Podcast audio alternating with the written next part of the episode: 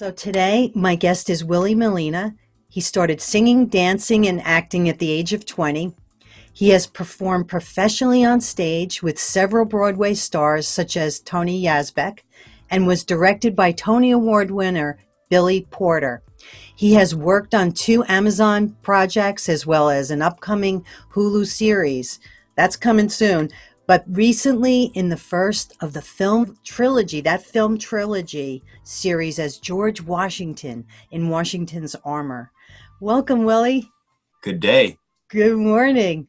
So, Willie, you starred in the role of George Washington, and how did it change your way of thinking about history, God, and country? I, once I started to learn about this man, I was completely blown away because you know everybody knows the story of you know Michael Jordan, right? But they don't always understand the work. They, they don't understand the work that Kobe Bryant put in. They don't understand the way that God moves and and builds character and toughens our skin. And sometimes we lose people or we lose things or, or our health is is is uh, affected. This guy, this man, um, it's incredible. I mean, just everything from becoming a surveyor to everything. So all that to say is, I, it, it, immediately I realized, wow, I know nothing. So it helped me to to to say, okay, I need to really focus and hone in on here because this is completely uncharted territory. And I had to have some grace for myself because I don't think anybody really learned a lot about the Seven Years' War, the French and Indian War. You know, everybody hears about the Revolutionary War. Everybody hears about you know everything beyond that point, or what certain people want to teach us. But I don't think that you can dip your toes into this time in history without recognizing that this dude's life was uh, was completely, you know, God was directing it. Yes. And he gave honor to God constantly and in his journal and in his writings. So I feel like maybe that's why I didn't hear so much about it. I don't know. I could be wrong. Um, but then it, it really gave me a respect for this man for this country um, and realizing that we're not perfect. We're not, this country's not perfect. We're not perfect. But man, there's some bigger things at play, some powerful things at play that don't have anything to do with human mankind. Um, it was kind of beyond uh, us and our um, pay grade. And so that was incredible. So I really was able to kind of like, whoa, like my, my, my, you know, my, my radar was like, okay, wow, this is really cool. And so every time I'm t- listening to something, watching something, researching something, it was fascinating. Much of this country probably does not know uh, this amazing faith journey of Washington. I said, Nay, Mr. Gist. We are not only emissaries of the crown, but ambassadors of the divine. We shall cross, and without delay. God uh, was very much a part of his life and drove him on many of his decisions. How, George, do you respond to this indictment that some would say to be unreasonable reasoning in the age of reason, sir? People are going to watch it and go, oh my gosh, I, why is, is, this not in the history books? Why did I not know this? And that's why the story is being told. He, uh, his education was unlike his brothers and his family members. A lot of people of that time, especially people in the in the area that he he was in a wealthy, you know, the Fairfaxes and some of those families, and so it was typical for them to have, be classically educated. He was not classically educated. So I think that there was a little bit of uh, lack of confidence in that area. And so I think that he channeled a lot of that into reading and devoting his time and his faith to the Bible, the Word of God, to writing out. I mean, he literally he wrote from the age of 16 to 18 he pretty consistently kept the documentation of his prayers and he would write them. And for me, that was huge. I was like, wow. So I learned about that. And so that was one thing that I tried to do a little bit. But, uh, but yeah, it was um, to learn about his faith and to learn about his humility, um, not wanting his officers to curse. He, he truly wanted his, and, and now, now obviously this was not in an hour period that I studied, but I learned later on when he grew, you know, especially the Revolutionary War. He wanted his officers to go to church. He wanted to share his faith and he wanted to encourage his soldiers in the faith, in his faith, and by what God has done in his life. And he had quite a testimony. So it's like, man, I'll preach all day, you know, and you start to share about here's what's going on with me. Here's how this went down way before the Revolutionary War, and and it's it's not because of me. And I think a lot of people, I can't imagine them not being able to see see that and be like, wow, that something else bigger was going on. Yeah. Well, you know what? Let's shift a little. Let's let's talk about your, you know, what you're doing right now and how you apply your faith to what you do. So right now I'm working um, on a show called The Chosen. Um, this is my, uh, I guess, calendar year, third calendar year, third year working on it. Uh, I worked, uh, I've been working on it since season one, and I've worked in all aspects of it. And I'm working in the locations department, and um, it's humbling and it's hard, and you have to stay focused. And there's a lot of logistical things that come up. And to be honest with you, there's a lot of things that come up behind the camera, but also in locations that are not my strong suits. So I can exercise my faith uh, a lot of times by just saying, you know what, this is a little bit outside of my realm of expertise, but I'm here for a purpose and I'm here for a reason.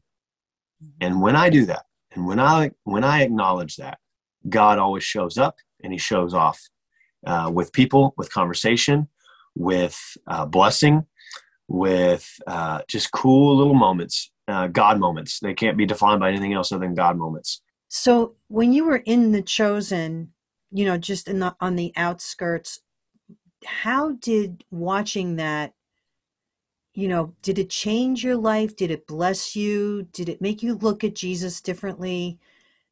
What do what what happened there? yes, it, yes, it has blessed me in many ways, spiritually, um, it's blessed me. Uh, I've learned probably more about TV and film, the overall wheels of production, more from that show than anything. So it's blessed me in many ways. But one thing, when you were just simply asking me that question just now, one of the first things I thought about, one of the biggest blessings, was getting to. I wasn't there when Jesus was walking the earth.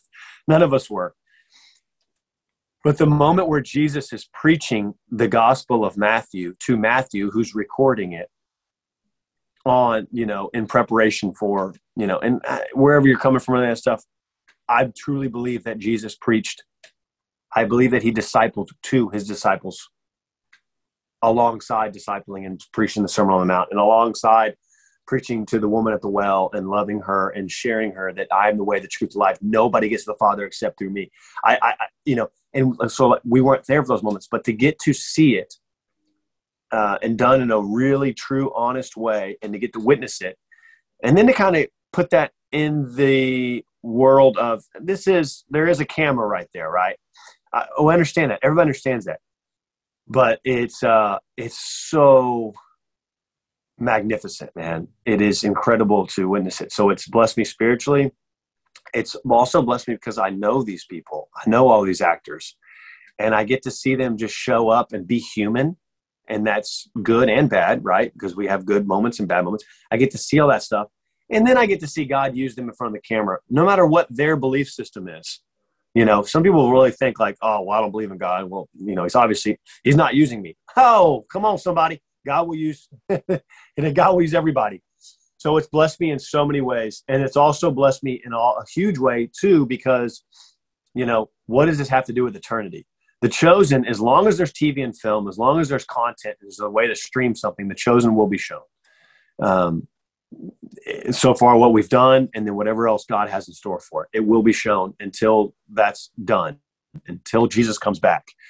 Um, and so it's helped me to put that framework on everything that i'm doing. Like we're we're producing a show right now um, you know uh, some brothers of mine and we're all believers.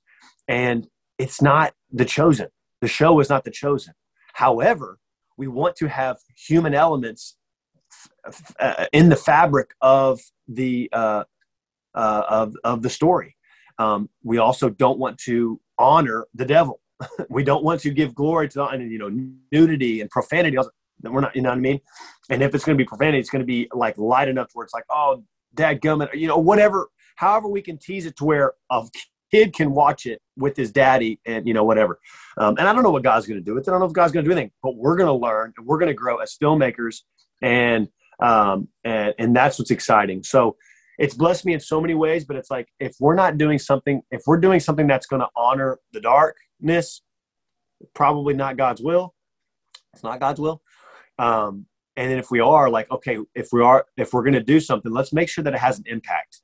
Let's make sure that it blesses somebody through laughter, through um, true stories, and everything we want to do pretty much has either happened to one of us or someone that we know directly.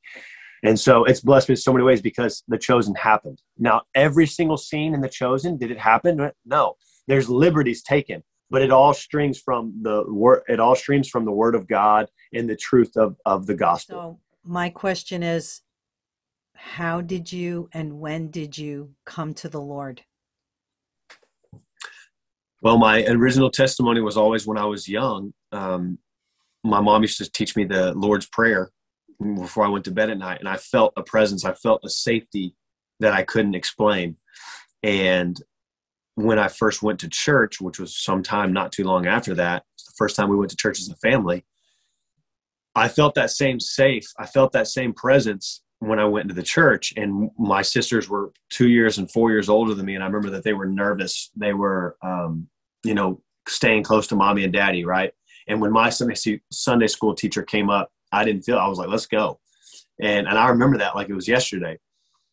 But life and testimony and the lack of an understanding or a real authentic relationship with Jesus, you know, I, I think that sin would have entered regardless. But I think that its grip on me would have been a whole lot less, and and the Holy Spirit and Jesus, you know, I don't think that would have happened. So, needless to say, my life took many different turns and sin you know crippled me. It was i was in bondage to drugs and alcohol um, and not just drugs and alcohol you know girls and attention and, and, trying to make everybody laugh trying to make sure everybody likes me. You know i was whew, and i can still struggle with it. In jesus name i can still struggle with it but it doesn't affect me nearly as much today as it did growing up like if somebody didn't like me if a, a new student got there or some student that was in the class and I got everybody won over that first week, and then I realized that this other person, you know, Lindsay over there, she doesn't like me.